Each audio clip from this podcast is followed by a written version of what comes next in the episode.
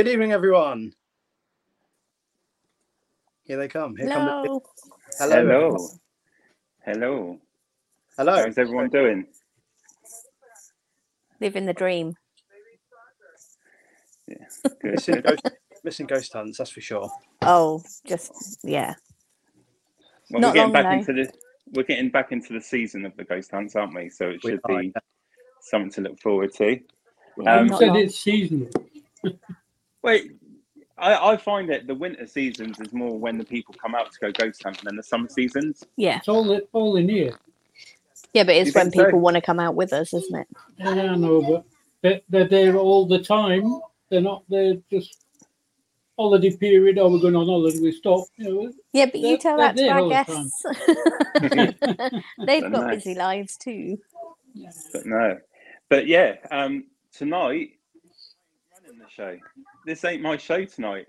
We're going to pass it over to Dan. He's running the show. So, do you want to do the introduction, Dan, and you know, give a bit of a spill what's going on tonight? Yeah, of course I can. I will try and run the show, but I will need your help, that's for sure. So, um, we've decided at Portal to the Paranormal, as you probably see, we do quite a lot of podcasts with um, different celebrity guests from across the pond in the UK and various other locations. We've decided to launch a new podcast, which we're keeping it very basic and calling it the Paranormal Places Podcast. So, we are going to do a monthly podcast where we cover various places that are haunted, supposedly haunted, um, and also places that you can recommend to us as well that you'd like us to cover in um, some stories. Try and get some information, share the sh- share the stories of the hauntings, um, and we've decided for the very first one to go to a very popular location, which has been um, part of a hit TV series at the moment on BBC iPlayer and Catch Up TV called "The Girl, the Ghost, and the Gravestone." Um, I'm sure many of you have watched it, which covers the uh, Penyffordd Farm in North Wales. Um, so I think Nando has got a little introductory video that we're going to play for you, just to give you a, a little bit of a intro. Here we go.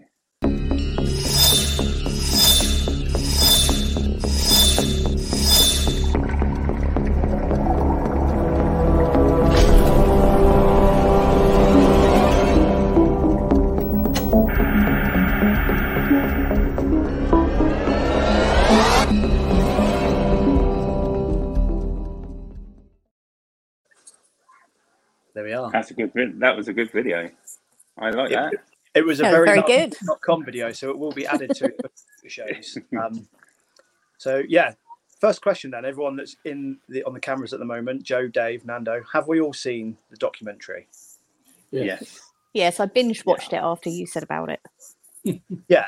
Yeah. So I've I've watched it twice now. Um, first time I was hooked and thought it was absolutely amazing, and kind of fell down the rabbit hole of oh, it's all real, it's amazing. I've watched it a second time to collate some notes for this podcast, and I think my views have changed quite significantly after watching it a second time.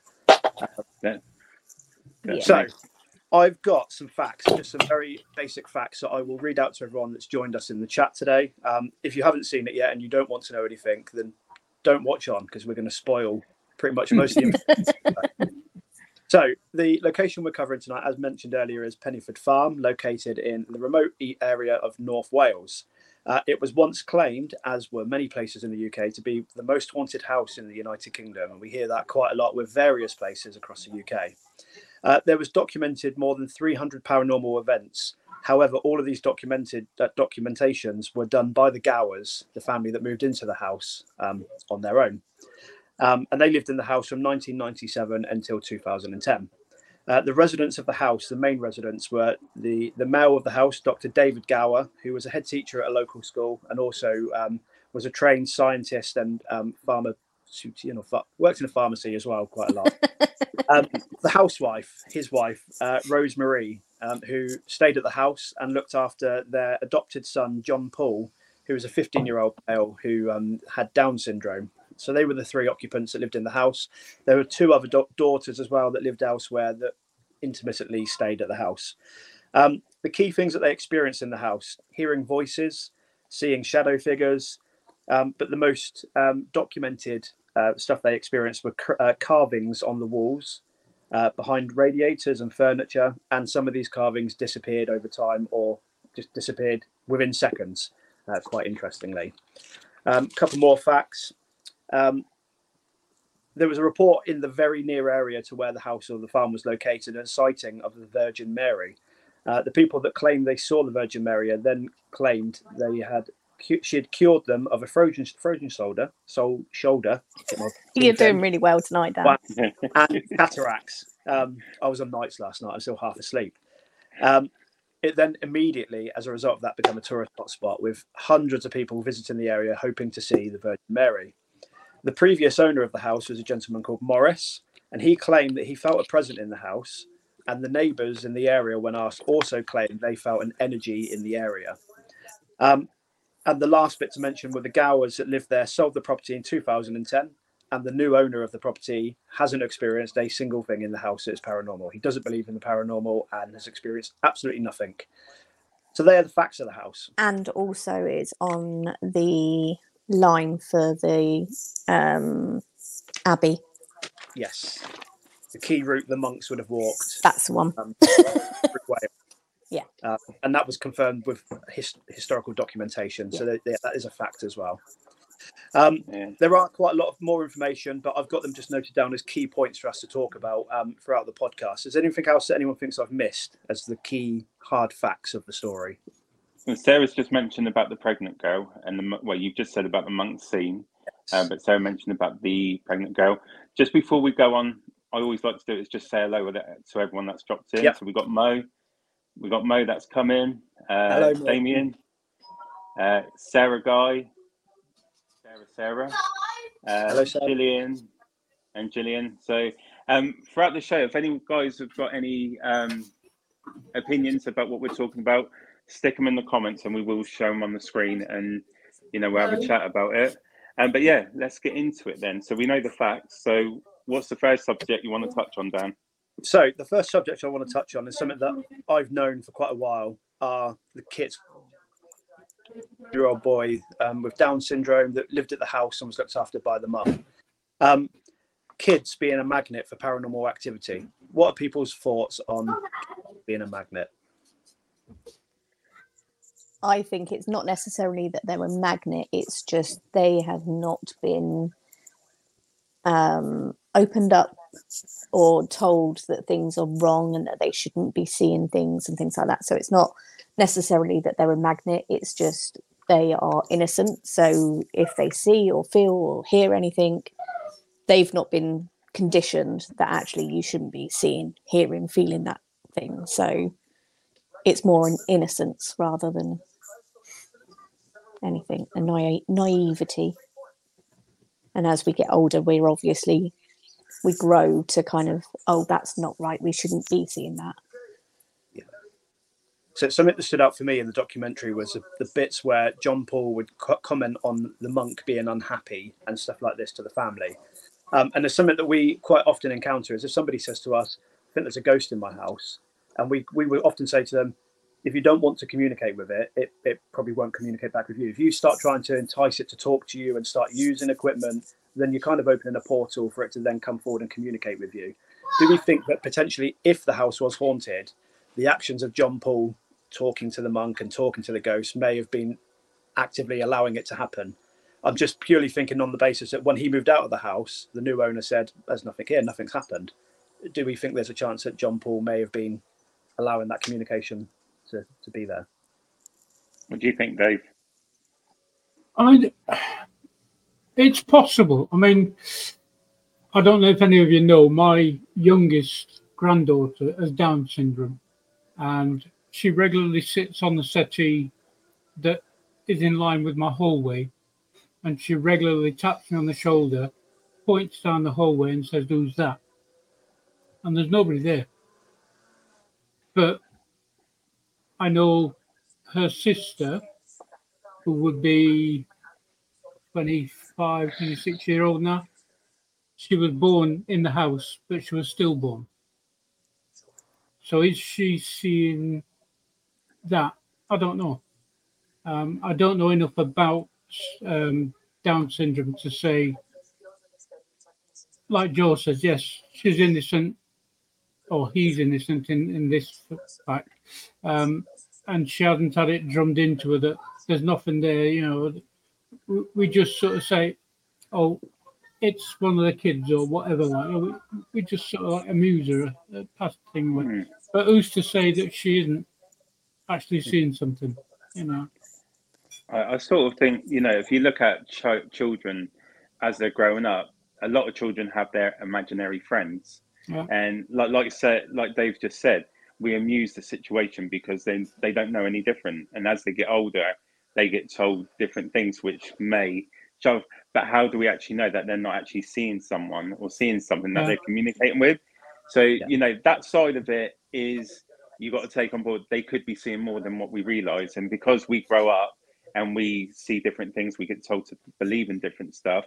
I think that's where our minds sort of shut off until you step into the paranormal. Like I think something that all of us have got in common. The reason we're in it is that we can say that we've sort of experienced something that's given us that, you know, that reason to be in the field. But the thing with John Paul, my only thing with with that is, you know, he, you know, the story you got to look at it in two sides. How do we know the family wasn't influencing him into saying stuff? Because you know he would want to, you know, surely he would want acceptance. He would want to make his family happy. So we don't know. Was he influenced into saying, "There's the monk there," you know, just to get it on camera? So I think that's the the sketchy thing for me is you don't know what happened before that camera actually was switched on and they started saying about him saying about the monk and things like that. And even when the camera was on, the questions were very leading. Mm. Yeah. And I I think Sean done a very good documentary series for this one because she she was very respectful, but she was very skeptical at the same time, which I like. And the questions she asked, and I don't think she picked up on it, but it was very leading questions that the mother had Mm. with him when she was when he, she was asking him, "Who are you speaking to? Are you speaking to the monk?" Mm. Of what what is he going to say to that? Of course, yes, that's who I'm speaking to. Yeah. Like, Yeah, and I think that's a very good point. We, you don't see, obviously, understandably, you don't really see much of John Paul. And towards the end of the um, interviews, they never interview John Paul, which they, they can't do. It's only ever the mother, the two sisters, and, and the father, despite him being quite unwell. And Sarah's raised a really good point in the chat there that surely it would have followed John Paul. Um, and that's that's a question that we could never really answer because you never get to answer, ask that question to him directly or ask the family. They don't really talk too much about John Paul. Um, I think they say towards the end that he's um, living in a, a care home or he went to a Yeah. care home, yeah. Yeah. um, the, the the the only thing that you know with that saying you're saying about the daughters they come out but they didn't come out until this documentary you know um and that's the other thing if people have witnessed it especially like say if my mum for example was going through something like that and i witnessed it with her i would want to stand behind her because they had a lot of people saying that it wasn't true it was fake but if the daughters knew it was something going on and they can see the mother's being told you're lying surely you would want to stand with your parents and say no this is true because we can vouch this happened it just seemed that she seemed to be the forefront of everything. Yeah. Um, and then the daughters didn't come out until years later, till this documentary, I believe, was the first time that they actually went on TV to sort of give their side of the story. Yeah, and, and I think that um, they they only really stayed in the house intermittently, and they did claim that some activity happened whilst they were there.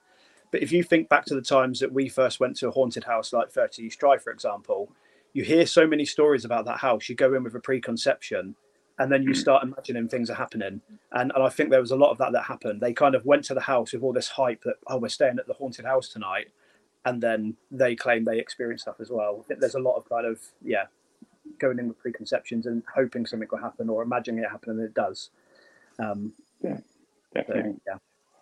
Okay. And we've seen that happen in a lot of haunted locations that we've inspected, we've investigated with our guests. You know, where people have come along and they've thought that things are paranormal when actually we've been able to say, no, this is what it is. Yeah. And they've not accepted that explanation, which is fine. You know, it's their night. If they don't want to exp- ex- accept that, that's fine. Mm. But in our findings, we will we put in that it was we were able to explain that, but it's quite easily led. Mm. Mm. And I, I think that's the problem with with using John Paul as a as a witness to it. You know, we don't know how if he was led into it or what the real with him, and I think that would be a hard one to, you know, for anyone to sit down and say this is actual facts from him, because he, I don't think he'll be able to give a true count of what may have taken place. Uh, Mo's just said power of suggestion was very high in this case, Yeah. Yeah. So definitely, Yeah. yeah.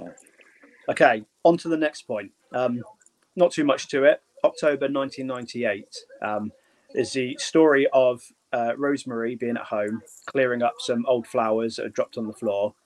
when she picked the flowers up, turned round on the floor was a massive pile of dead bees or wasps that appeared from nowhere, despite there being no wasp nest or bee beehive around the property. Um, there was not much said about that, but the first thing that comes to my mind is if, it, if I'm in a house and then all of a sudden there's a massive collection of dead bees or wasps, the first thing I'm going to do is get a pest control or somebody come around to try and find out where these wasps have come from. It kind of got skirted over and there was nothing to it. Yeah. Um, there's part of me that's thinking if if they turned around in that documentary and went, a, a, a wasp, somebody came around to try and look, you know, a trained professional came around to try and find the source of these wasps or bees, couldn't find them. It's a little bit more compelling that there could have been something weird going on here, but it was kind of used as a piece of evidence that to me isn't evidence in any way at all. It's just a, a bunch of dead wasps. And there's no pictures, no proof that even happened.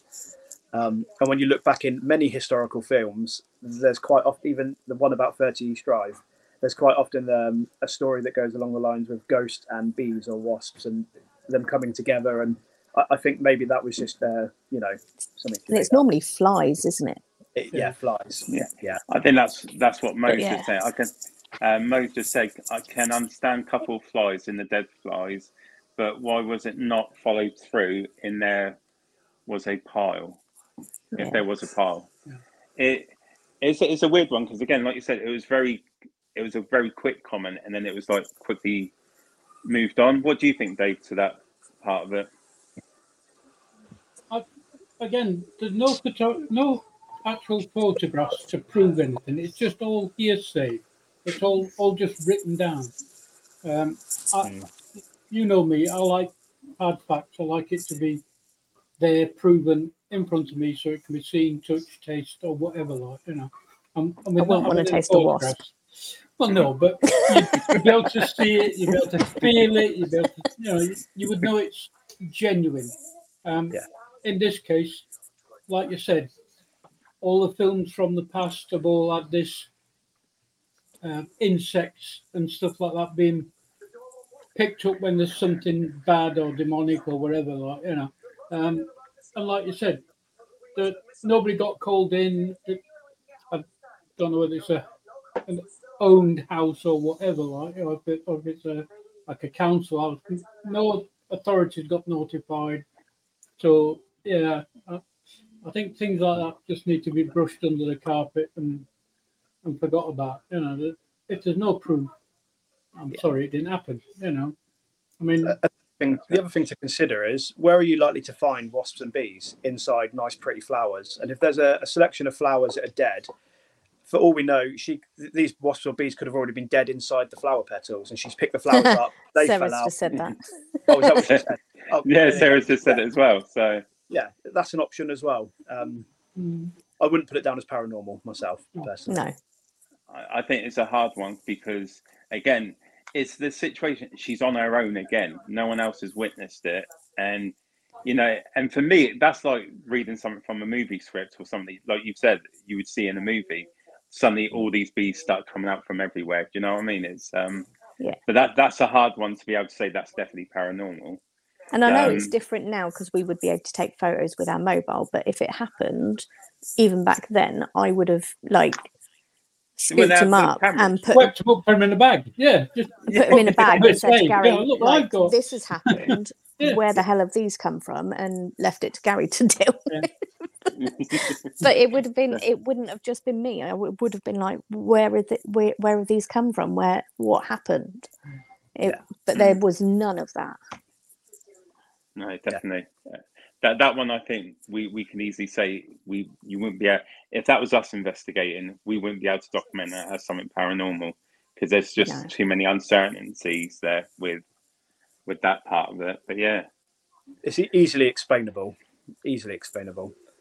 Hmm. Um, I'd like something like that to happen. Mm. I, I would be impressed if that happened. that would be cool. But again, you know, it's just it's a it's a hard one. I think that's one that, like she did, she was very quick to explain it and then quick, very quick to move on from it as well. Yeah. So um, But but what did what did you call uh, a pile or a heap or whatever? I mean, if you got a bunch of flowers, and those flowers turn into these bees, wasps, insect, or whatever, it's going to be quite a few. Was there only one or two of them? Did she over exaggerate? You know, a couple of flies have dropped out of it, and oh, there's a Mhm. whole pile. Again, you know, not knowing the person, not having any proofs, sweep, sweep it away, gone. You know. de- definitely, Yeah. yeah. Okay, next point. Um, this one for me uh, rings a little bit more true. So we um, there's a report of during the wedding reception of one of the daughters, they have a little bit of a get together at the house, and they decide to move the headstone um, from the garden to somewhere a little bit more discreet and put it out of the way and hide it so it's not on show. They claim that after that happened, that was a catalyst for um, more events happening in the house. So for me, my first ever experiences of being of the paranormal was in a house as a child growing up. Um, we moved in there, weird things happened, and whenever we decorated a room, um, rearranged furniture, cut the grass in the garden, that evening or that day, something very odd or bizarre would happen. A paranormal event would happen in our house. So the moving of furniture and stuff like that, I, I do, you know, I'm not saying it's true, but I remember things like that happening to me when I was a little bit younger in a house. So I can see that happening, whether or not it is true or not. It's unproven, but it's an interesting point.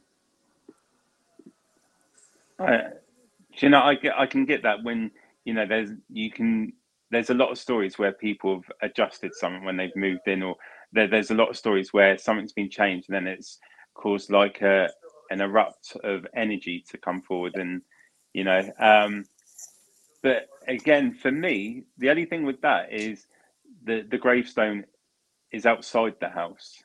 So would it necessarily affect inside the house?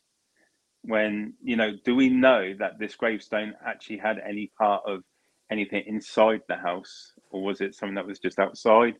Um that that's where when when they were talking about that bit but like you said things can happen and that that could ring true that part of the story. Uh, what about you two? Uh little Jo what do you think?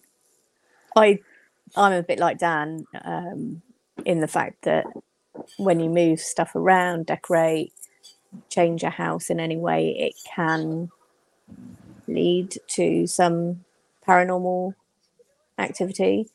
So it could ring true. And again, if they were having an event there, a party, there's a lot of energy there. That's going to build energy into anything anyway. Like on our investigations, when things are a bit slow or we're not getting anything, what what do we always try and do? build energy Exactly. So they Yeah. they're already doing that, aren't they? So that would have potentially have helped as well, or hindered in their case. Yeah. Yeah. And if you put yourself in the shoes of the Jane Jones, the girl who supposedly was buried on the grounds and who the headstone is for, and you are buried on, on unconsecrated ground because you can't because of the being pregnant at 14, 15 story. Um, you've got your headstone, and then all of a sudden somebody's going, oh, we don't want that around. We're going to move it away. if you were a because ghost, we're ashamed of it. yeah, if you're a ghost, you'd be a bit like, hang on a minute, I'm not happy with that, and and Yeah. then may trigger things to happen. So it is a possibility that that could have been the root cause for some of the activity they had there. Um, You'll have to read that Um, one Mo- out. It's too small on my I'll, re- screen. I'll read it if you want. Um, so Mo's just put, I believe in the ghost of the girl. Um, it's gone. More than other events. I think there may have always been a ghost of Jane on the property, upset more by the movement, and that may have been who they were seeing, but the mum may have. E- e- Exaggerated. yeah, Thank you. The event. oh my, that was a, that was a hard word, Mo, for me to do. But yeah, so, do you know, I and I think that's what we were saying earlier on. You know, how much has the mum, you know, taken on other stories from around the property and Mm. added on to make it look like, like like she's the main attraction of the area in a way. Do you know what I mean? But I like Mo's comment. I think that's that's a fair comment as well. And it would match with potentially the other people that have lived in that house or around that farm where Mm. they've seen or felt a presence. so, yeah, it could match with that. And like the monks, I do believe they're around as well, but I don't think it's in the way that the mum Yeah. portrays What about to you? be. What about you, Dave? What do you think when it comes to the headstone movement? See, I, I want to know. They, she did her gardening and found the headstone. Why move the headstone in the first place to prop it up against your house if that's not a cry for attention? Look what we've got. We've got this, and trigger everything off. I can understand. You know, we're having a party. Ooh, we don't want that there. Might scare people. Let's move it. And then you know, move, the girl's moving. I can understand that. But if a spirit is attached to that location, I think I'd get a bit pissed off. You moving my marker. You know, that that's marking where I'm buried. Um, I'd be really, really upset about that, and I would do all I could to really upset the rest of the people that are doing it. But Mm, I'd also question if I was moving into that house and that gravestone is prominent. It's like, oh, hang on a minute. Do I really want to live here? Mm. You know, somebody's buried in my back garden. It's all right burying your dog or your rabbit or your cat or whatever, like that, but to bury a human being, you know, I'd, I'd properly question that. Like, you know. I probably wouldn't mm. buy the house, but yeah, No, no, exactly. I think Sarah and Mo agree with you, Dave, with, mm. with what you've just said. That's that's cool. But yeah, I think that the gravestone, you know, that's if that was. Are we saying then that potentially she was buried in the grounds there? Do we believe that she's potentially buried there somewhere? Well, the, when they looked at the documents at the end, they actually said on there that there was a 14 year old girl who became pregnant. Uh, it was illeg- illegitimate, um, Mm. and she died in childbirth. Now, it's a sin to have become pregnant back then, 17, whatever it was. Whatever. Um, I think and go on. I think she she was buried in 1778. yeah, something Yes. like that. I, Um, I believe that was the year. So yeah, I mean, it, it, it was a sin to the church. So it was like you cannot be buried in consecrated ground. You've got to get you somewhere else. So obviously the family's just going to say, "Oh, it is our daughter. We're in our garden, done and dusted, like you know." But um, but yeah, like you said earlier on, there was a, a, so- a story about suicide, uh, and again that being unlawful and stuff like that, taking your own life. But towards the end of it, they did actually say that that address had a 14 year old girl that became pregnant and died complications due to childbirth. What Hmm. happened to the baby? Did the baby die? Did, did- they didn't say nothing about that.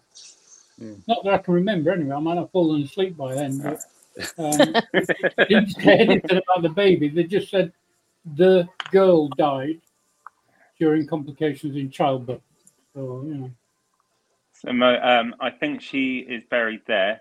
Has always uh, wandered the site, possibly looking for her baby, and saw John Paul as a baby. Mm. And what, what's ideal? That so I'll read you my very next point that I raised. So I Mhm. wrote Rosemary. So although she exaggerated a lot of things, she did claim she saw a ghost in the garden, a young girl who was pregnant, which matches with the story of Jane Jones, died at the age of 15 during childbirth.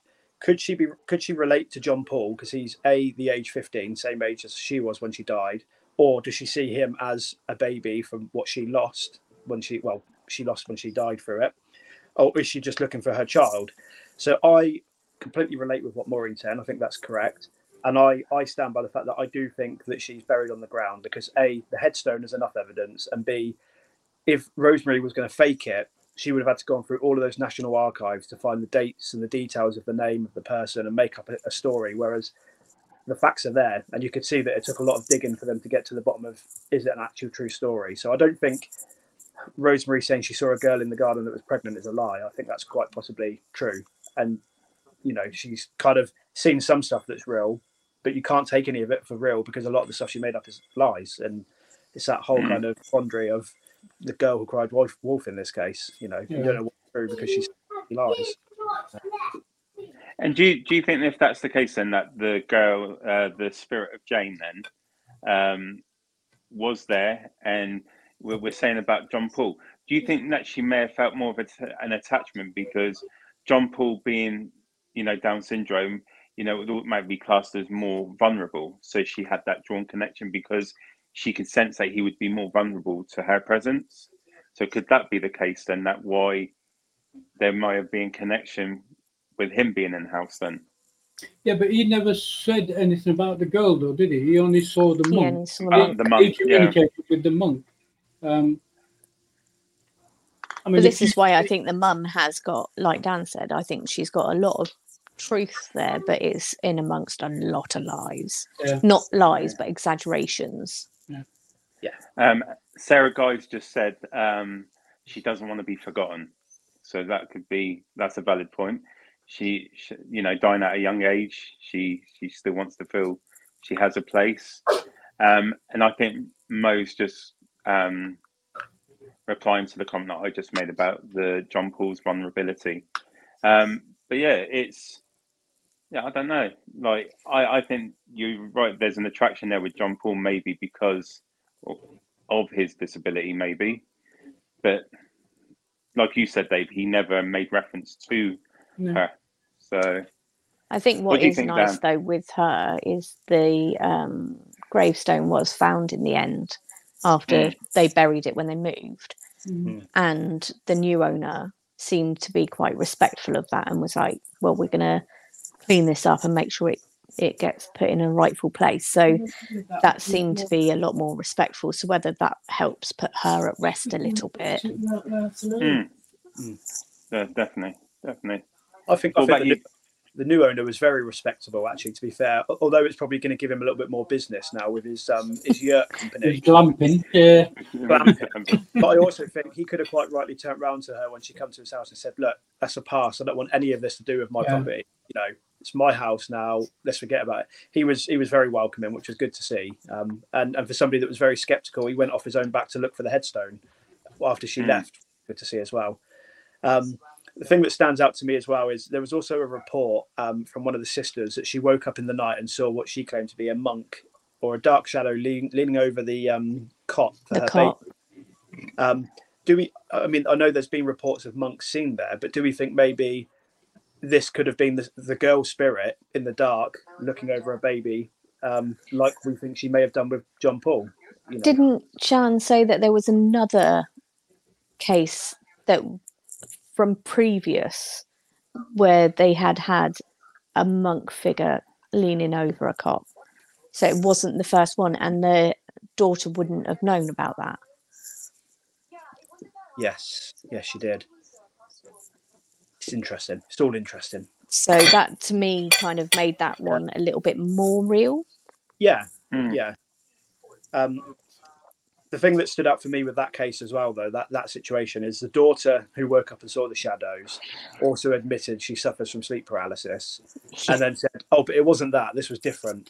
Um, I think as soon as you admit that you have sleep paralysis and you know these kind of night terrors, it's quite hard to then differentiate. You know, take somebody's word that oh, it wasn't that; it was something completely different. You know, it plays a big part in it, and I think that could also explain quite a lot. Is that she was probably just experiencing night terrors and sleep paralysis. Um, yeah. So. Yeah, but I as think somebody some- that suffers with night terrors, it's very easy for people to dismiss you because of that Yeah, Yeah. and say, "Oh well, yeah, it was just that." When actually, sometimes you you do know the complete difference, and it's like, no, that actually was happening. I was fully awake. I was fully with it when that happened, and it's quite hard to kind of convince people. Sorry, Nando, I didn't mean to interrupt. no, no, no, that's fine. You. I was going to say something different. Is trying to, you know, it's all right for people that don't have like the the, the condition, and we we can make assumptions, but that could have been treated. But again, can we really document that as something paranormal? Because we know that she has a condition that could psychologically play with their minds and make her think that she's seeing something. Because we say it as well, like um, you know, when we've done investigations at Fort Widley you know, you're walking down the tunnel, and one minute you've got a bit of light, but then as you're walking to the darker part, your eyes start to adjust, and suddenly you're seeing shadows. Could that be your mind playing tricks with you? And that's the same with this. If you're, you know, is it something that you're really seeing, or is it something that your mind's playing a trick on you in a way? I think that's the problem there. And that's why you- I think Sean saying what she'd done with the looking back at the previous owners and finding a story very similar. Mm. Like she said, it doesn't provide evidence that what happened happened, but it causes doubt that it was sleep paralysis and actually could it have been something? Something more. What do you think, Dave? About what? About back in the room about her seeing the monk, but also saying that she has is it sleep paralysis? Is that right? Yeah. Yeah. Um, see, the, the, the thing is, sleep paralysis doesn't make you see things. It basically stops your body from moving at that moment in time. So people say, "Oh, there's a weight on my chest, that my legs are being held down." Man, that's all part of the sleep paralysis. The fact that they can't move any part of the body. Night terrors, something different, totally, isn't it, Jo? Yep.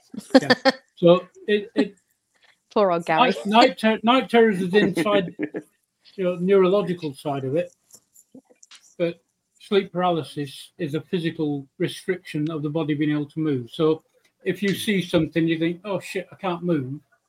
That's the paralysis side of it. That's that's just the the um, sleep paralysis, not anything to do with night terrors. And and how many times have we, when we've done investigations, we've seen a dark figure, you instantly think, "Oh, it's a monk." Yeah. I mean, Yeah. everybody that mentioned it, oh, we've seen a monk. It could have been the girl that she see in a cloak. Makes her look like a dark figure. So again, I don't know what to take from that. I mean, it's not like the monk's turned around and shown himself and started saying mass over the, the crib or whatever. It's literally just a figure leaning over the crib. So was it the monk or was it Jane? Was it There's no reference to this big, tall, dark figure or a little, short, dark figure. It's just a dark figure looking over a crib. Now, again, how big's the crib? If it's a modern day cot, is it off the ground? Is it low? We don't know. I mean, if it's a low one and they're looking over, that's going to be a short person. If it's a tall crib and they're looking over, that's going to be a tall person. So there's lots of lots of variables that um, can't be satisfied as far as I'm concerned. You know, yes, she might Yeah. have seen something, but was it male? Was it female? Was it a monk? Was it a girl?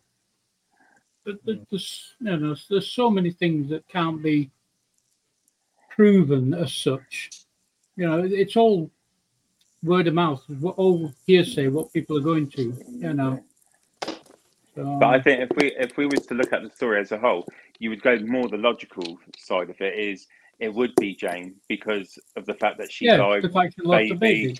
there's a baby. So if we if we looked at it as a logical and looking at the most reasonable story for a figure to be there, I would go with you, Dave, saying it is more likely to be Um, Jane because, and and like uh, Mo said earlier on, she doesn't want to be forgotten. You know, so it, it that that ties in more to what's going on as a whole with the story than the monk. You know, so Yeah.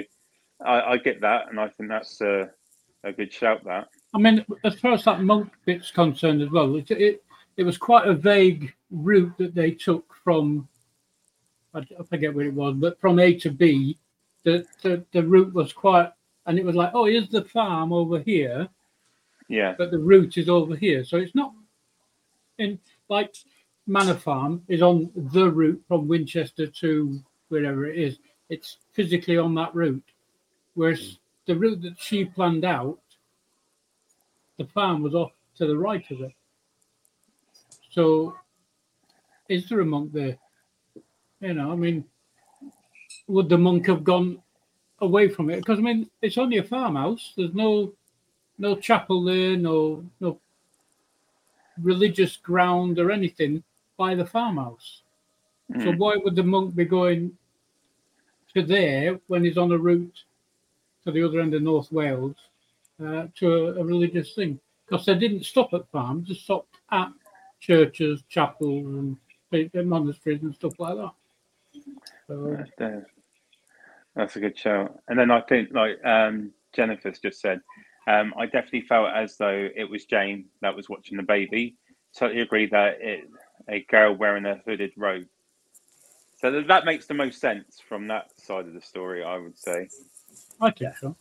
Could easily be Yeah. a mistake. Mm. Okay, on to Yeah. the next. Ready for the next point? Let's go. This one was quite interesting for me. So um, they claim that whilst digging in the garden, they found a human, a piece of a human backbone in the garden. However, they decided not to call the police because they wouldn't be interested because it was too old. Um, so, thoughts on this? Do we think they did find something which was potentially an animal bone and thought, oh, we can just pretend this is a human backbone? Or do you think they didn't find anything at all and that's why they didn't call the police and they're just making out we've got a, a body in the back garden that goes along with the storyline of Jane? Yeah. I mean, how many archaeological sites do you come across that has bits of bone fragments in the ground, not human, but food sources that they've been having? I mean, if this has been a farm for three, four hundred years, there's going to be bits of slaughtered animal there that we've had for the dinner. You know, I mean, so uh, again, I always was under the impression if you found a piece of human bone, no matter how old it was, you had to inform the authorities, who would then come and say, "No, that's old. We're not not interested," uh, and away that you go. You know, you carry on. Um, but if it's not old, that's maybe the case of a murder or something gone on there. So the police should have been informed rather than just them saying, "Nah, we'll get on with it." Yeah. What about you, Jo? What do you think? Yeah, I'm very much same as Dave. To be honest, on that one, it's yeah, it's a farm, isn't it? Working farm. And it's hearsay. I- I- they could say, here it is in a bag. It was, No, well, what do they do with it? If they've got a human backbone, where the hell is it? You know, Yeah. Okay. It is a bit. Why wouldn't you report it? And then two, to you know, to justify the story that's going on there, surely you would want someone to examine it, where they can confirm was this a human or was it an animal Yeah. bone. So, and if it's a human bone, you know, I'm sure they could still detect if it was likely to be a female or a male.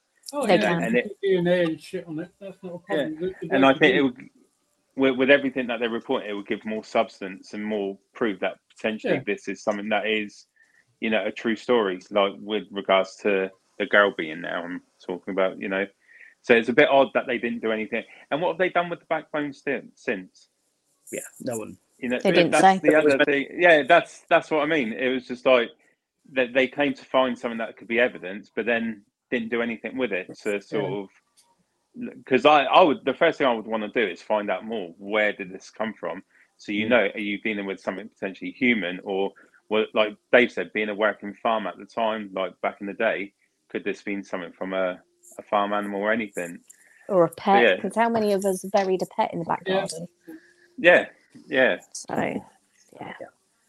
So yeah, so that's uh, that's another weird one. How they dealt with that. Hmm. And they're not really not intelligent people that, you know, he's clearly an intelligent person. So, and in the field of work that he's in, he would know to what to do with that. And but he, didn't, that- he didn't get involved though, did he? It was mostly um, It was her, yeah, but they live together. Mary, wasn't it? yeah, they, they lived together. Yeah, I know, but Like if I Um, but- found a bo- bones in back garden and Gary knew about it, and I just sat there and went, "Oh yeah, I just put it in the bin," guarantee he would say something and say, "No, we need to be like Yeah. phoning the police and stuff on that." Yeah, I'd be digging And- the whole place up. I'd be Yeah. digging the Yeah. whole whole area up and say, okay, I found a bone. I've also found two hundred and some other bones. You know, Yeah. I think you should come and have a look at this. You know, But but the thing is, as they said in the documentary about the husband, he was a man of science. So Yeah. surely that would have intrigued him, coming from the profession that he comes from. You know, he's not a stupid person, and they even said that he had degrees. The you know, he was very intelligent. Now, if you know someone's dug something in your property that you own, that could be something relating to the stories that you're claiming. Um, so you know, or someone potentially being buried he must know people in the field that would deal with the, the genetics or you know DNA path being a Yeah. man of science as they said so why would it not saying he has to get involved but in the background he could be like okay well let me talk to my friend that does this sort of stuff you know being a guy that's been in science all his life surely he would know someone that would be like can you come and have a look and tell us or you know point us in the direction why wouldn't he do that why wouldn't they get that clarification Yeah. uh, Mo, Mo's just said they can date bones thousands of years old, and the husband would know that they could find out for sure. Exactly. So I just think it's a bit odd why, and as they said in the documentary, he was a man of science. So that implies he was a very intelligent person. So, Yeah. you know, I just find that a bit odd. And again, they made no reference to what did they do with that backbone. They told us about it on the documentary. They said about what they thought, but there was no afterwards. There was no what what happened after with the bone. It was just like it was forgotten about, which Yeah. again is weird. It's just weird. How do we know that they didn't plant a bone there and then dig it up and then make out that they found it? It just doesn't add up. Yeah, and the Yeah. fact they got it that stands out even more to me now. Like, where is it? It's such if it's such an important piece of the history of that house, and they suspect part of the paranormal activity. What do they do with a, a piece of human backbone? Like, Yeah. the, the wasps have eaten it. So, so yeah, again, is is another story that they've come out with that there's a lot of uncertainty there to to how real that part of it is. You know, so but yeah. But yeah, Yeah. That, that's my thought of it anyway. Um, so I, I put a bit down saying the only person who really went public was Rosemary. She was the only one that really she went on the TV show when they did the documentation around the house. It was very rarely the man talking; it was all her explaining everything. It was her that documented everything down in a little diary. Um, so it was very much led by her. Um, and I, I listened to some of the things that she said when they interviewed her. And one of the things she said was, It's a miracle we managed to sell the house with its story. Now, the way she worded it almost came across like the story was put there by her. She, she was emphasizing that there's a story that comes with it. And the other thing she mentioned was, we can't wait, we couldn't wait to leave. Or we, when we left, we were so glad to say, thank God that's all over. But she took the owls with her. So if you lived in a haunted house and these big, massive owls were getting moved around the house, thrown in a fire pit, would would you take them with you to your new house, your new life, where you want to leave that haunted house behind? Would you take those owls with you? I mean, I know I certainly wouldn't. If, if they'd been involved in some form of poltergeist activity, I'd be like, that, they're staying. Um, The- But I would say she didn't want to leave any of it behind because she's still done an interview. well, yeah, True. The the only thing that I would say when it comes to the owl part, so she explained that one day they come back in and the owl was thrown into the fireplace. Now, with it having like if there was bits of wood or coal, whatever, and then got the metal barrier, you would expect to see some damage to the owl. But when they showed it, when in her new property, when they did the interview towards it, it didn't look like an object that had been thrown around because you would expect to see some kind of damage from the the front angle of what we saw it from. You know, if it was picked up and then suddenly thrown, then a chip or anything, but it didn't look like it had any kind of damage whatsoever. So again, it Could have been round the back though. it could have been, but it's quite a round Yeah. object as well. Like if you think about the head shape and everything. So if that was thrown, it's going to cause some damage to a lot of the a lot of It the would have ruffled its feathers. Yes. Yeah, I like that. it would have ruffled the bed. Hey, Liz. Um, it, it just makes you question how real that story was. And again, you know, it's her that's told the story. No one else has replicated that story. No, because that that was the daughter's husband because she was on holiday Oh, was in? Eastbourne. Yeah, she was on holiday in Eastbourne with her husband, and the daughter's husband was in the house on his own. He'd gone to do something and come back and found that the owl had actually moved rooms even. yeah, I know um, they, they said about moving the rooms. Yeah. Yeah, so I mean, she wasn't even there then. That's the bit that sort of threw me. So it's like, is he now in on the story, or did So- it actually happen? You know, Can I ask another question?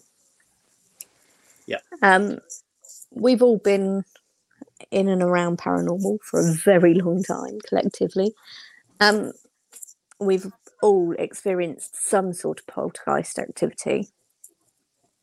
And I think the heaviest object I've seen move is like a bottle filled bottle.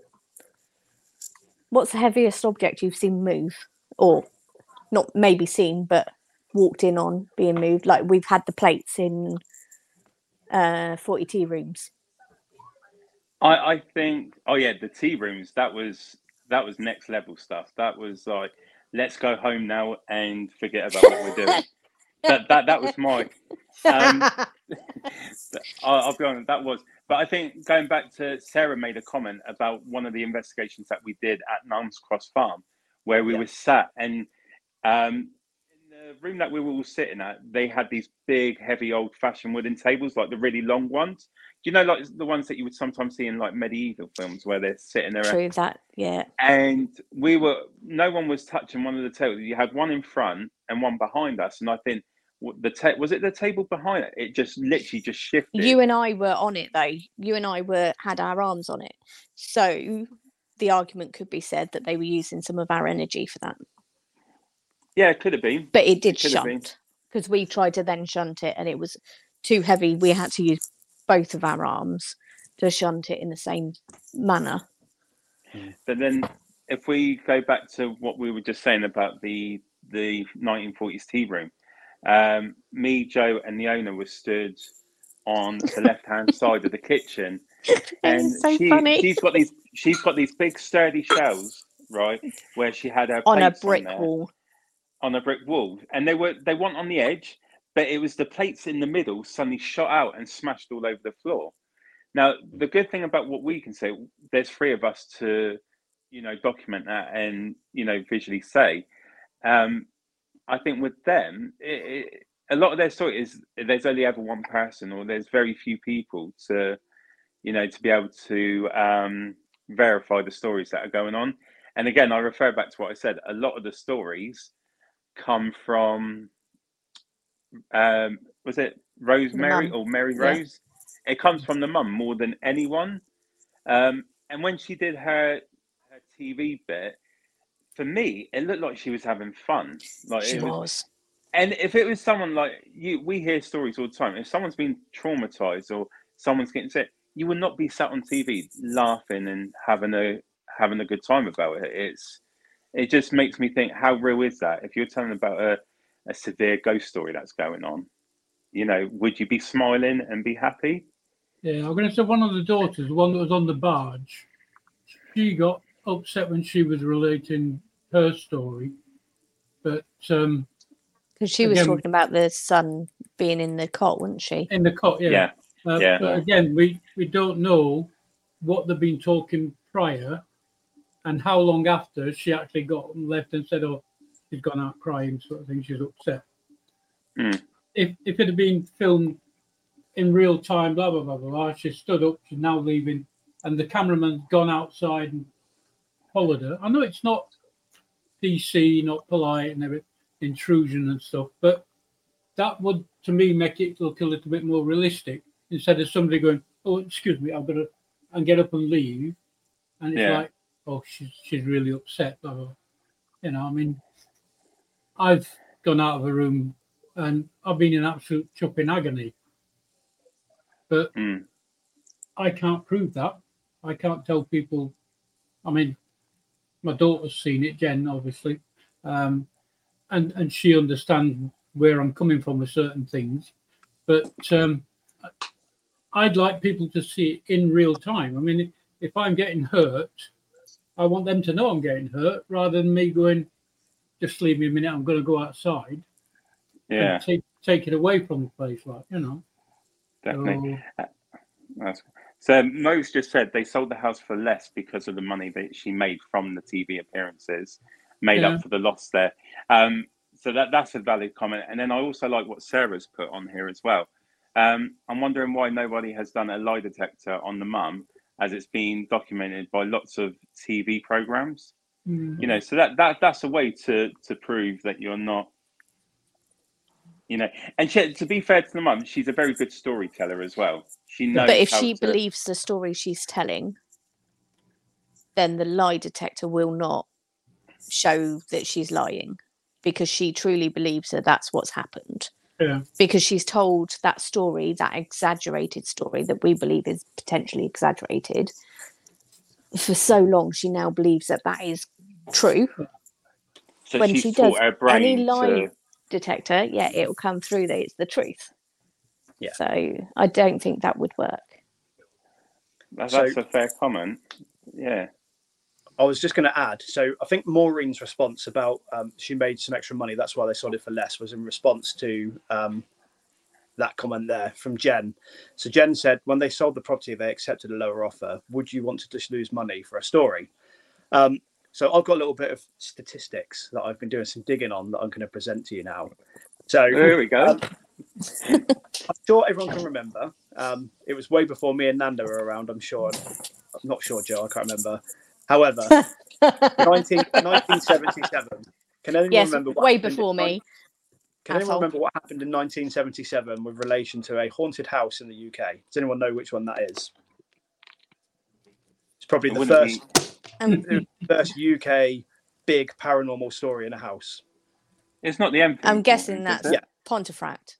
No, The Enfield. Enfield. Oh, Enfield. Enfield, Enfield. yeah. Enfield Yeah. So, um, the Enfield haunting, when that happened, the property value at the time um, increased by hundred thousand pound over the space of a week, based on the story that had happened in the house.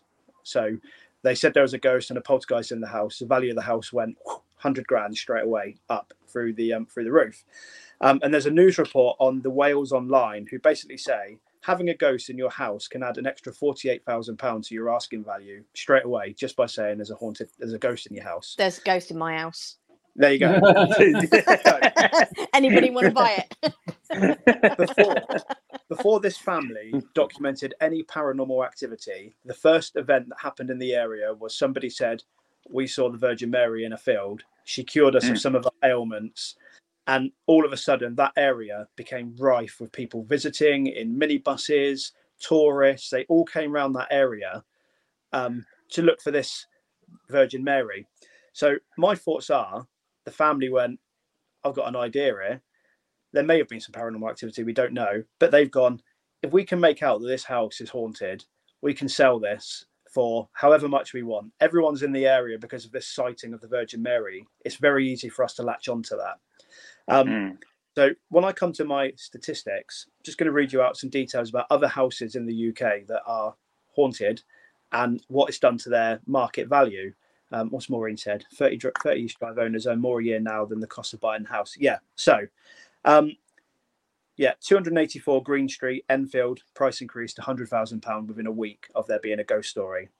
39 Blimey. Degree Street in Hull. I think some people have been, I've never investigated it, but I know it's still open for investigators now. Uh, the price of that house increased by 53% compared to the other houses in the street. So when that came out saying it was haunted and there was ghosts there, price jumped, jumped up by 53%. The Cage in Clacton on Sea, I think they've stopped doing events there now, but it's another very Yeah. popular place.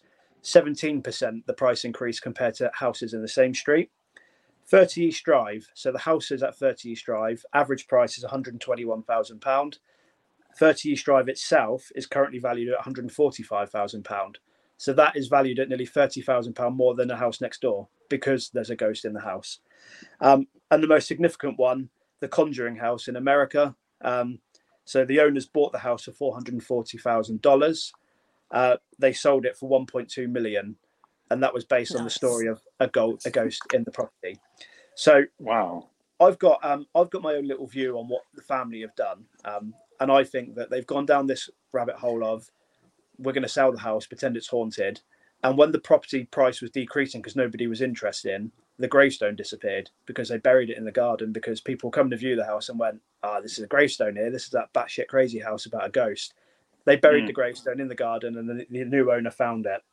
I think the housewife, Rosemary or Mary Rose, whatever she's called, she was at home all day on her own, looking after John Paul, who had his his special needs, and the husband was away at work doing his scientisty things. She was probably at home. teacher. Sorry, I think it was a school teacher, wasn't it? yeah, he was a head teacher, but he was also trained as science, so he was doing science stuff. It, Sure. it did pharmaceutical before it did the school Yeah. teaching. Mm. I, I think she's at home in the daytime, carving stuff into the wall, um, and then he comes home from work and she goes, "Oh my god, look, that word's just appeared there." Because I don't expect he'd walk in from work and go and check and go, "Oh, that wasn't there earlier," or "This wasn't here earlier." I think she would have identified things and went, "Look, look at that! That word's just appeared like within the last couple of minutes," and she'd done it in the daytime. And I think eventually he come along with it, and all of these weird kind of disappearing things were down to the chemicals that he had access to at the school and at the pharmacy to make things look like they were. Um, because what's interesting is when nobody was interested in buying the property, so they were trying to get rid of it as soon as they could, apparently, because it was haunted. Mm. They did until 2010. That's a long time not to sell that property. And I, I generally think that they just took a hit. They made a hell of a lot of money from being on newspapers, TV shows, radio programs, like Maureen said, and that covered the deficit of what they lost for the house value by selling it for less. That's, my That's if view. they got paid for it for them because they they might got not got paid. But I do I do also believe there were some genuine paranormal activity happening there. But it's really hard to decipher the real from the not real because there were so many lies attributed to it. Yeah, I definitely don't think it was like they say it is. The Yeah. Same as like other houses, like 30 East Drive. I don't Yeah. think it's as prevalent as they say it is. I know some nights are better than others with any location, but yeah, I think The, it's the, definitely the- not as bad as they, they think it was. And I think with this house, it's since been sold on, and the new owner, he's actually opened up a glamping site as well attached to the property. And when she asked him, "Have you witnessed anything?" his immediate response was no. Yeah. And the gravestone, this gravestone was still situated at the property as well. You know, so surely if it's an attachment, because they've not witnessed anything since moving away from the property, so we know they can't use the terms of that they the the spirit is attached to them because it's with them at the new, you know, especially where the owl's there with them. You know, at a, for a period of time, the son would have still been with them before going into a care home. Um, but then the new owner's not reported any kind of evidence. So does something just really stop because the families moved out and nothing ever happens? But the gravestone was still there. They dug the gravestone back out and pulled it out to where it was buried. Yeah. Um, and nothing's come to light about, you know, the, you know, and the only thing I would say, she stayed there that night. And even she said she thought she could hear something, but is that because she knows where she is and her mind's just going a bit, you know, because she was unsettled and everything. But it's Yeah. just amazing. They've moved out and then suddenly all the stories have stopped. Nothing's been reported in that house. And there's not been like massive, massive change. They've changed the interior, but the actual land itself and what the house was built on is still all the same. Yeah. You know, so does that really just stop just like that? I don't know what you guys think of that. It depends. I mean, if if they are feeding from um, John Paul, the young lad, the Yeah. Down syndrome, if they're feeding from his energy and he's now gone away and taken away, we don't know what's happening in this accommodation that he's in. Yeah. Something could still be with him. He, he could still have the monk attached with him. I don't know. It, there was no mention of him. It's like he's been brushed under the carpet and is now not with us. And, you know, um, maybe she should have followed that up to see if anything's happening at the, at the care home there is in. Yeah, that's that, that's a good idea. It would depend on how how his Down syndrome is affected and how Mm.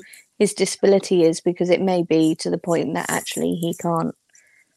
He's non-communicative for whatever reason, because he might have more than just Down syndrome. Yeah.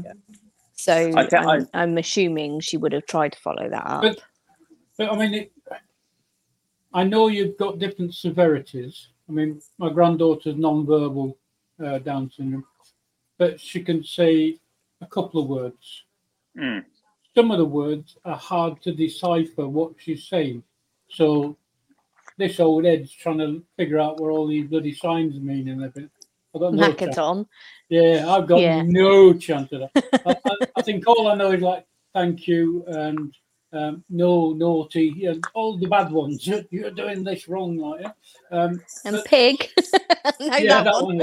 Oh, her favourites, chocolate. You know, chocolate and biscuit. You know, but um, You know some.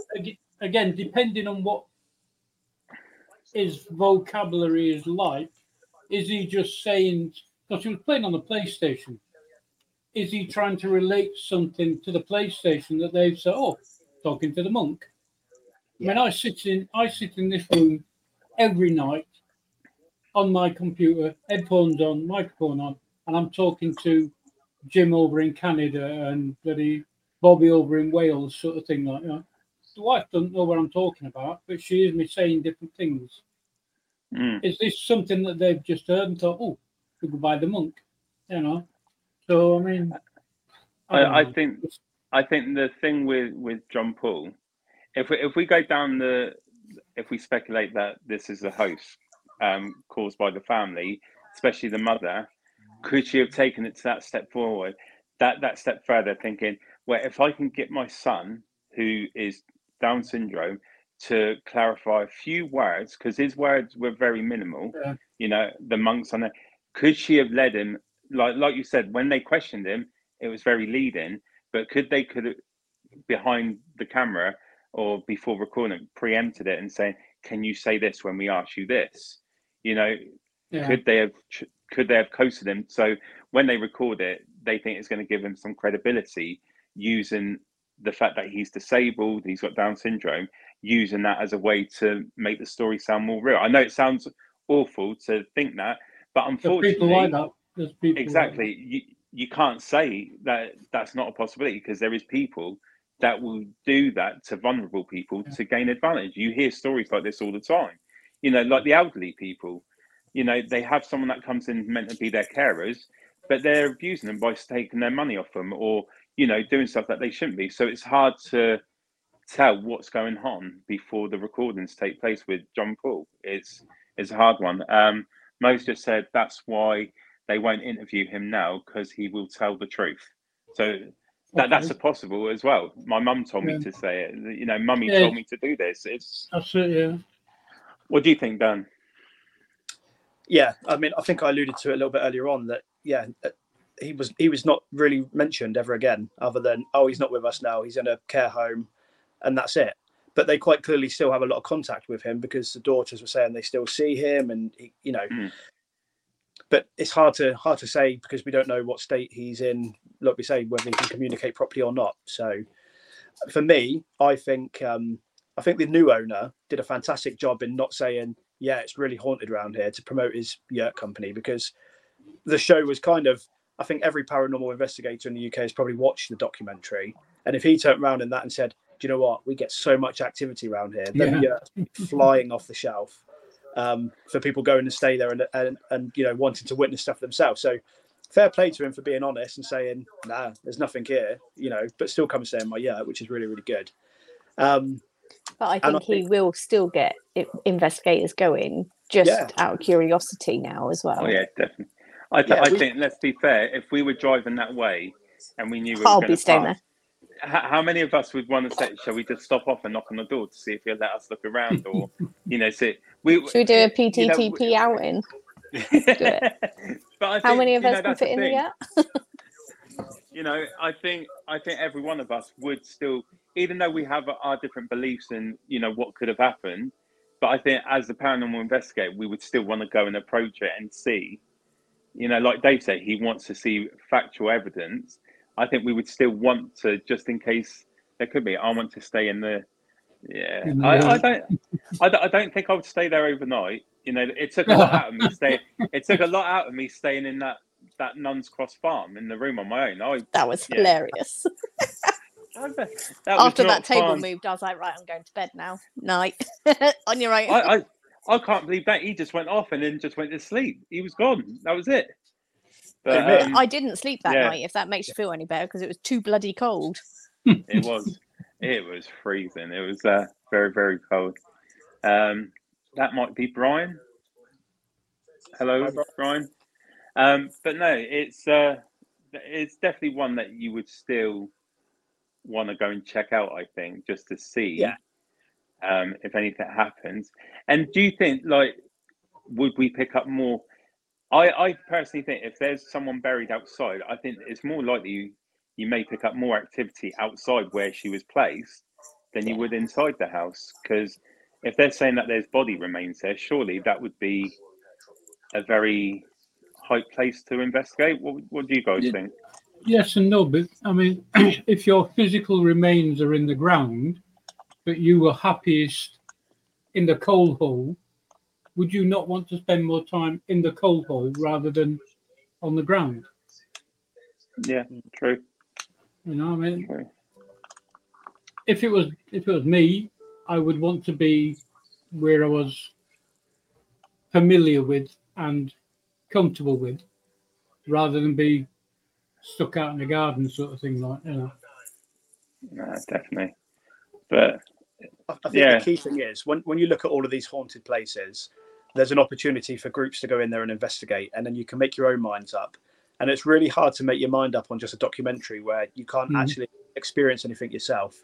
So I think I think it would actually be really beneficial to try and maybe stay in the yurt. And I'm just thinking now. So we we've only just come back from North Wales. We, this documentary was launched like a week after we came back, and we've booked to go back for a whole week next year now to North Wales. So I think we've got Lauren's mum coming, so she can watch the kids. I'm thinking me and Lauren should book the yurt for the night, go live Do it. as PP, and do an investigation because the yurt is pretty much on the grounds of the farm. It's right there. I think Yeah. maybe we should do it. I'll look into it. I'll see what the price is like before the prices go through the roof there, um, and maybe see if we can get a night up there. That'd be really good. that that, that would be great. And you know, like like a day trip, like Lawrence just said, just even to see if you could pick anything up during the day as well, like Yeah. just walk around the grounds.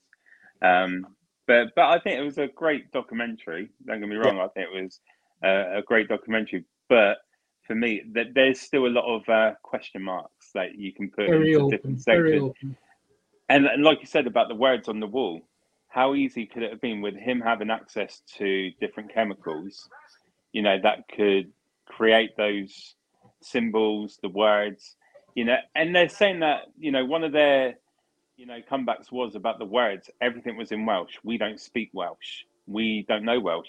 But how easy is it to grab a dictionary and just find because a lot of the words were like, you know, I think there was one that was something to do with religion, but Yeah, you can easily, yeah, you can get it from a book and then just copy it in Welsh and then say that suddenly appeared. Again, there was no physical evidence to show that it was coming through and they weren't doing anything. Um, and I think that's the thing with him being a man of science, that throws a lot of doubt with the wall of all the words and symbols because we he we know he had access to chemicals and everything that he could have. And now, you know, you wouldn't be able to get a true story from him because he has since had a stroke, and I think has Yeah. left him partially was it brain damaged or partially, yeah. So yeah, you can't remember much that happened apparently. So, so the only real stuff that you're going to get is from the wife. You know, the only one, and again, leads back to the one that led most of this story was Yeah. the wife. Um, Uh, if you live in Wales as English speakers, there is no way you wouldn't have a dictionary at hand. Mm. So, and even more so, so yeah. if you're a teacher at a school in Wales, like you know, interesting. It's an interesting one. But I, I agree Yeah. with what you said, Nando. To be fair, that I think we all know as paranormal investigators, when somebody asks us about ghosts, everyone ta takes a piss. It always happens. I'm, I'm used to it all Yeah. the time. And you watch TV programs on TV at the moment that promote ghost hunting, and it's everything is paranormal. This is paranormal. That's paranormal.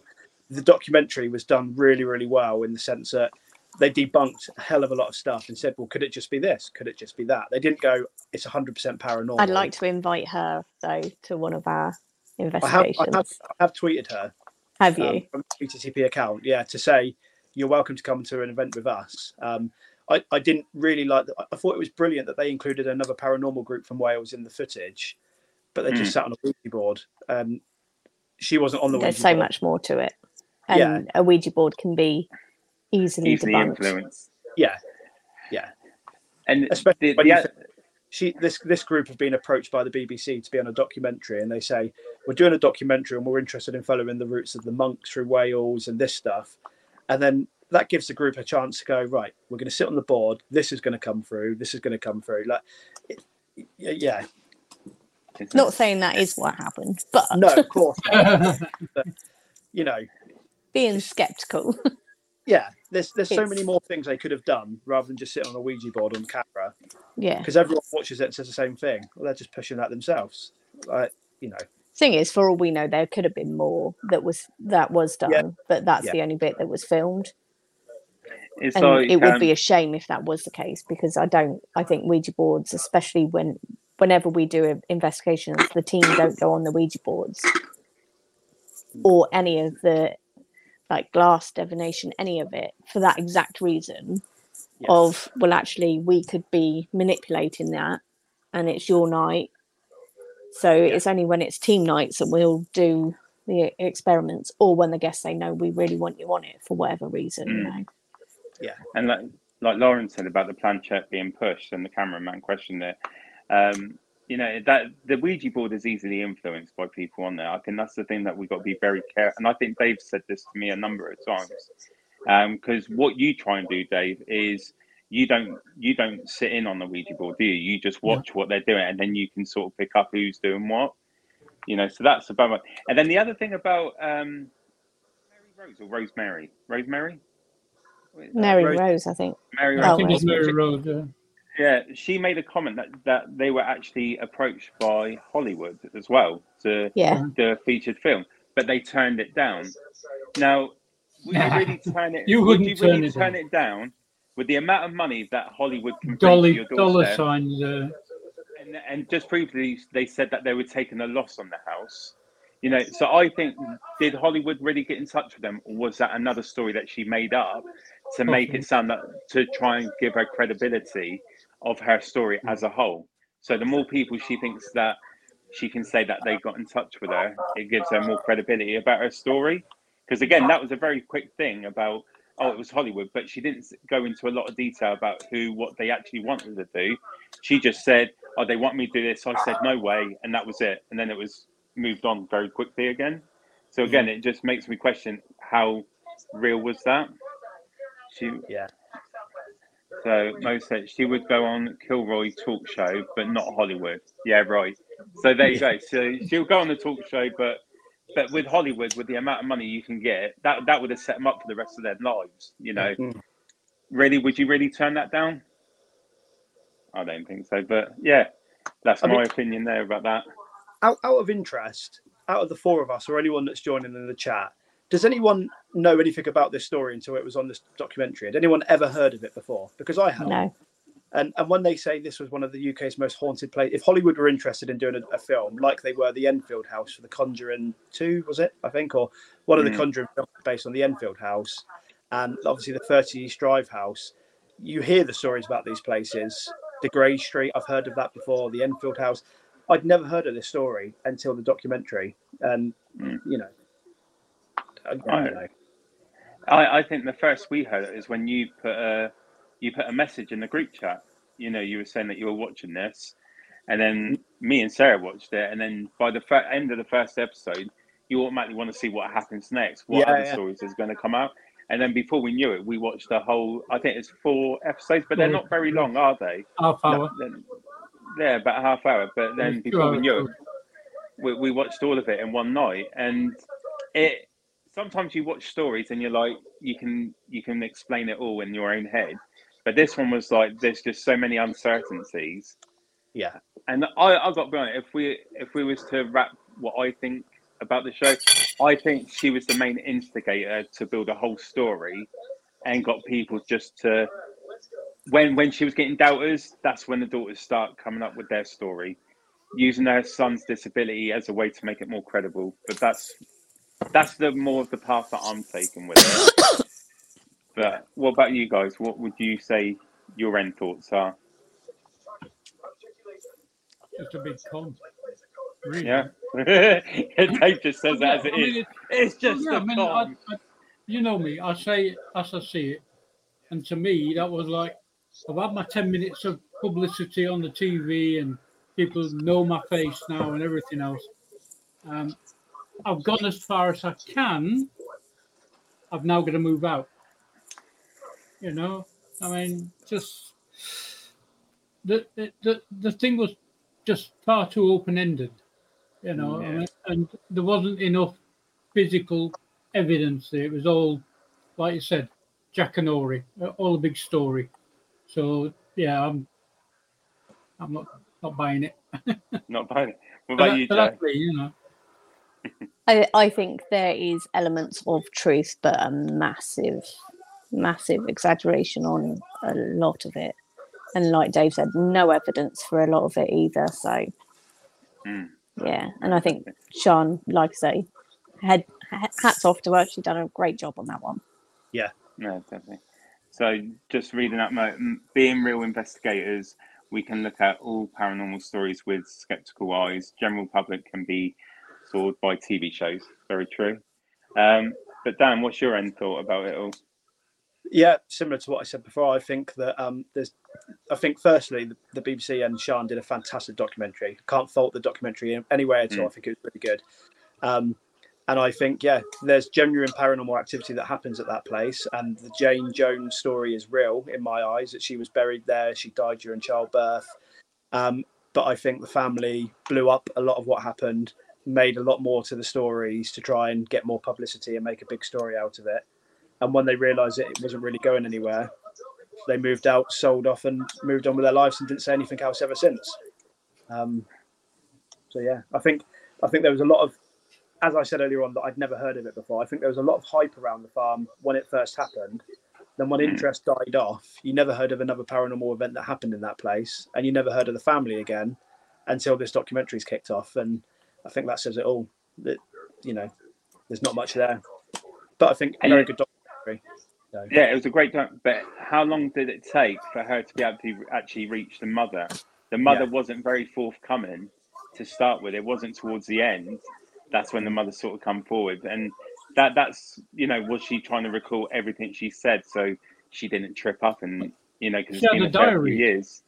She had a diary. Okay. She had it all written down. she's- So She's most probably there just going through everything. bit of homework. Look through the diary. You know. Yeah. I mean, yeah, and no. again, she would have been paid for that BBC interview as well as the BBC documentary. Mm. I don't know what Definitely. sums of money, but you know, we're, we're talking five pretty penny. You know, yeah. Yeah, definitely a pretty penny she would have got for that. But yeah, But the other, but the other thing I found interesting is they asked the neighbours about um, Rosemary, and like the judge of character, and, and all of the neighbours said, "Oh, we think she's doing it," which was quite Yeah. interesting. They all think that she was making it up. So yeah, it's a I mean, hard could- one. Yeah, I mean, there can be energy there. You, you don't know whether it's on a ley line or wherever. So people are going to get a vibe when they go there anyway. You know, hmm. It doesn't necessarily mean it's it's haunted. You know, I mean, it, it, there could be an underground spring or something there that causes that energy. We don't know. Without doing a, a geological survey as well, which you might pick up the bones then as well. So that'd be handy. Yeah, def- definitely. But no, that's. But yeah, So, so I So guess I- the key thing going forward now then is we need to know what everyone else that's been watching or what the team what we want to do next, what what venue we want to discuss in the next podcast. Yeah, I think what would be great is for people that are watching, if you know of any stories or any locations that have been similar to Penyffordd Farm, you know, get in touch with us and let us know. And Then we can go away. And what we're thinking about is it what we're going to do this once a month. This Yeah, I think so. this uh, where it's going to be specifically about locations. Um, you know, and we would love you guys in the audience to get involved, and we'll go away and do our, you know, little looking at researching the locations, what we can find out. And this is what we want to do every month is just talk about certain locations, the stories. What do you think could be real? We'll definitely have Dave back on because I think you know he, he's great, little Jo, and then hopefully more of the team because I know wanted to be part of it tonight, um, but he got called into work. But it'll be great to do this on a monthly basis. But let us know what locations. But I think the ones that we should hit next would be, you know, something again that was very well documented was the Enfield Hauntings. We're gonna have Enfield or, 30 or 30 East Drive would be a good one because we've been there and it's got the film and Yeah, Yeah, I think so be the next one for sure. which Um, one? I think we do 30 East Drive next, and then Definitely. it gives us time to do some more research into anywhere else that people suggest. So, like Enfield, yeah. um, you know, there, there may be places, so like Maureen, for example, that's back up um, Tyneside way. If there's a venue up there that you want us to look into, we can reach out to the paranormal teams that investigate that and get them on the podcast to tell us about their experiences of a location, you know, what they Mhm. know. Yeah, we can get many people involved in this, which would be good. If Maureen wanted to as well, we could do one on Antwerp mansions. And you know, if Mo wants to join in on that, because she come to us with with that one, didn't she? So, and that was a good location, I think. Uh, Yeah. especially in the basement area. Uh, that was a bit weird, but yeah, um, let us know. Um, but yeah, I think that that would be great. So we'll definitely put a post out on Facebook um, about location. So if there's anything you want us to look into, uh, put a note and then we'll discuss it amongst the team and then we'll do a follow up a month from today, shall we say? Yep. Yep. Yeah. Sounds good Everyone good with that? Dave? Can't promise. This is my gaming time. Oh, oh we're sorry. Um, So that's a yeah. yes. Uh, it's a maybe. Mo said Antwerp was weird, so I think that would be Yeah. a good one to talk about. We'll Um, put that on but just be, yeah, but just before we wrap up for Portal to the Paranormal, we are back on location on the 16th, 16th. of September. We will be at Merchistoun Hall in, is it in Horndean? Yeah. Yeah. Portsmouth, Yeah. You know, so I there are still places available. Um, and we've got some other great locations a bit further afield, but we've got Shire Hall, we have Derby Jail, is that right? Yep. Derby goal. yeah. You know, yeah, so we've got them coming up. So if anyone wants to join us, if you don't know what we do on investigations and you have a couple of questions and that's what's stopping you from coming on an investigation, reach out to us. We can explain how we run the evenings and it's a good time. And if you don't know if you believe or not, this would be a great way to find out what could be out there. Um, but yeah, so definitely check out our Facebook page and then you go over to www.portaltotheparanormal.co.uk and that's got a list of all our events there. And you'll see us lovely people there as well. What more could you want?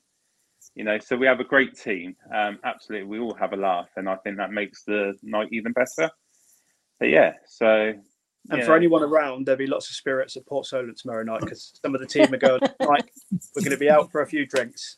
So, Not Yeah. me. I'll be in Kent. Uh, do you know what? Since you've been married, you've been a bit of a letdown. What's going on with you? change. It's not my fault. Like you guys keep arranging stuff when I'm busy. You Uh, don't arrange well- stuff when I'm at home. Maybe that's the Okay. plan. Can, can you come back to us? Can you come back to us and let us know when you can fit us in your diary, please? You know, being so popular and all. I'll send you a screenshot of my diary, shall I? Oh, thank you very much. You're Very- welcome. But no, but no, it'll be great to see everyone because we haven't done an investigation for a while now, have we? So it's going to be great to see everyone. Um, and I keep saying it: September, October, November is sort of the prime time Christmas! for investigators. Hey, It's I've like still got the boys- 122 days until Christmas. Like, Okay, let's end the live now. I'll see you a lot Yeah. later. Let's That's Christmas. That means money. A lot of money. Wow. We've got Um, Halloween no. first. Halloween. That's the most And what a great thing for us. So the paranormal Halloween event is going to be a great one because it's one that none of us have ever investigated. It's the Gurkha Museum in Winchester, and I'm looking forward to that. that that's going to be a great one. So again, if you want to see a list of events, check it out on our website. Um, uh, Maureen just said, "Why can't you have one next week when I'm down there for the week?" Hmm. Well, we could go out somewhere local if you want. If everyone's free next week, we can do something local. Good to see you, Maureen. Yeah, we can. We can do. Are you back next week, Miss Mrs? Um, I don't think I am. Oh, No, It's next week. one. Next week I'm in Exeter, Oh, you know, whatever. That's it. We're but done. I'm here the week after next. Yeah, so you know, We'll have a look. We'll potentially- do a bit of digging. Yeah, Lauren's saying about Vicky Park, so you know we Yeah. can see if we can arrange something with Mo as she's Back down. of- That'd be great. Ooh, Oh, Maureen's in Southampton, Tuesday and Wednesday. Ah, I'm Tuesday off on Tuesday. Wednesday. Maureen. We'll meet up for a coffee if you're around. there you go. We've been blown out then. Oh no, you can all go. We can all meet up for a coffee. I don't know if people are back at work. I don't drink coffee. All right, we'll go for a pint. But no, um, we'll I definitely could see if we can possibly do one of them evenings. That'd be cool. Um, but no, what a great first start to a new show for Portal. I think Yeah. that was great. Um, so I would say everyone check out the Facebook page for the upcoming one. We'll get one set up very soon so everyone can see what we've got planned. Um, oh, Diana, I'm in Australia. When are you here? Oh, Oh, oh. Are you, are you, are you going to put If us you're all gonna put us all up. Over? Yeah, that's what I was going to say. Let's go. What kind of places in Australia do you know haunted places in Australia? do- You know that that would be a you know we can look at locations over there to talk about as well on the show. You Got to do the so that UK good. first. I think. I think the UK's been uh, Yeah. abandoned by us a little bit. yeah, we're, we're hit around the UK first. Um, but no, it's been great. I'm reading in Reading the rest of the week. So that's my. we'll figure it out. We'll figure something out. But no, it's um, it's been great. Face red heart. Oh, and that's an emoji, I think, from because YouTube don't do emojis, do they? Oh, So okay. I think he's just given us a red heart for the show. But no, it's been great. Great start to a new show. We're looking forward to more to come. So Dan Dan's going to be the main host, so he's going to be taking the lead on these ones, I think. So we're just going to follow your lead, sir. So you better come prepared for everyone that we do now. Well, I'm just about to start my new job, so I'm gonna have to juggle this. But Oh, you We'll got a new there. job. yeah, He announced it in the group. yeah. Okay, sure. Where was I? Congratulations. Oh know you didn't announce it in the group. You announced it on your Facebook. Put it on Facebook. Yeah. Oh, I didn't see it on your Facebook. You I not? think you Oh. commented, didn't you? Oh no, I did. I did comment. Yes, I did. I did comment. Sorry, You I remember what you're spoon. on about now. uh, Thank you, so Richie. said, "Con- Congrats on the new job. Um, no, that's brilliant. So I think we'll wrap it up for tonight. Um, as always, thank you for everyone that's joined in tonight. We really appreciate it. Um, it's been fun, and we will see you soon, either on an investigation or on another podcast. What are we naming this podcast, Dan? The uh, what do I call uh, the Paranormal Places podcast, the go. so we will definitely be. Um, I think the next day we're going to set some new intros up for it. Yeah. And then we'll get swinging. But it's been great tonight. Thank you, everyone in the audience. Enjoy the rest of your weekend, and we'll catch up with everyone real soon. Thank you. Bye. See you guys later. Bye everyone. I can have Bye. a oh, we're sorry, Dave, but we'll let you go now. See everyone See soon. Bye. See you later.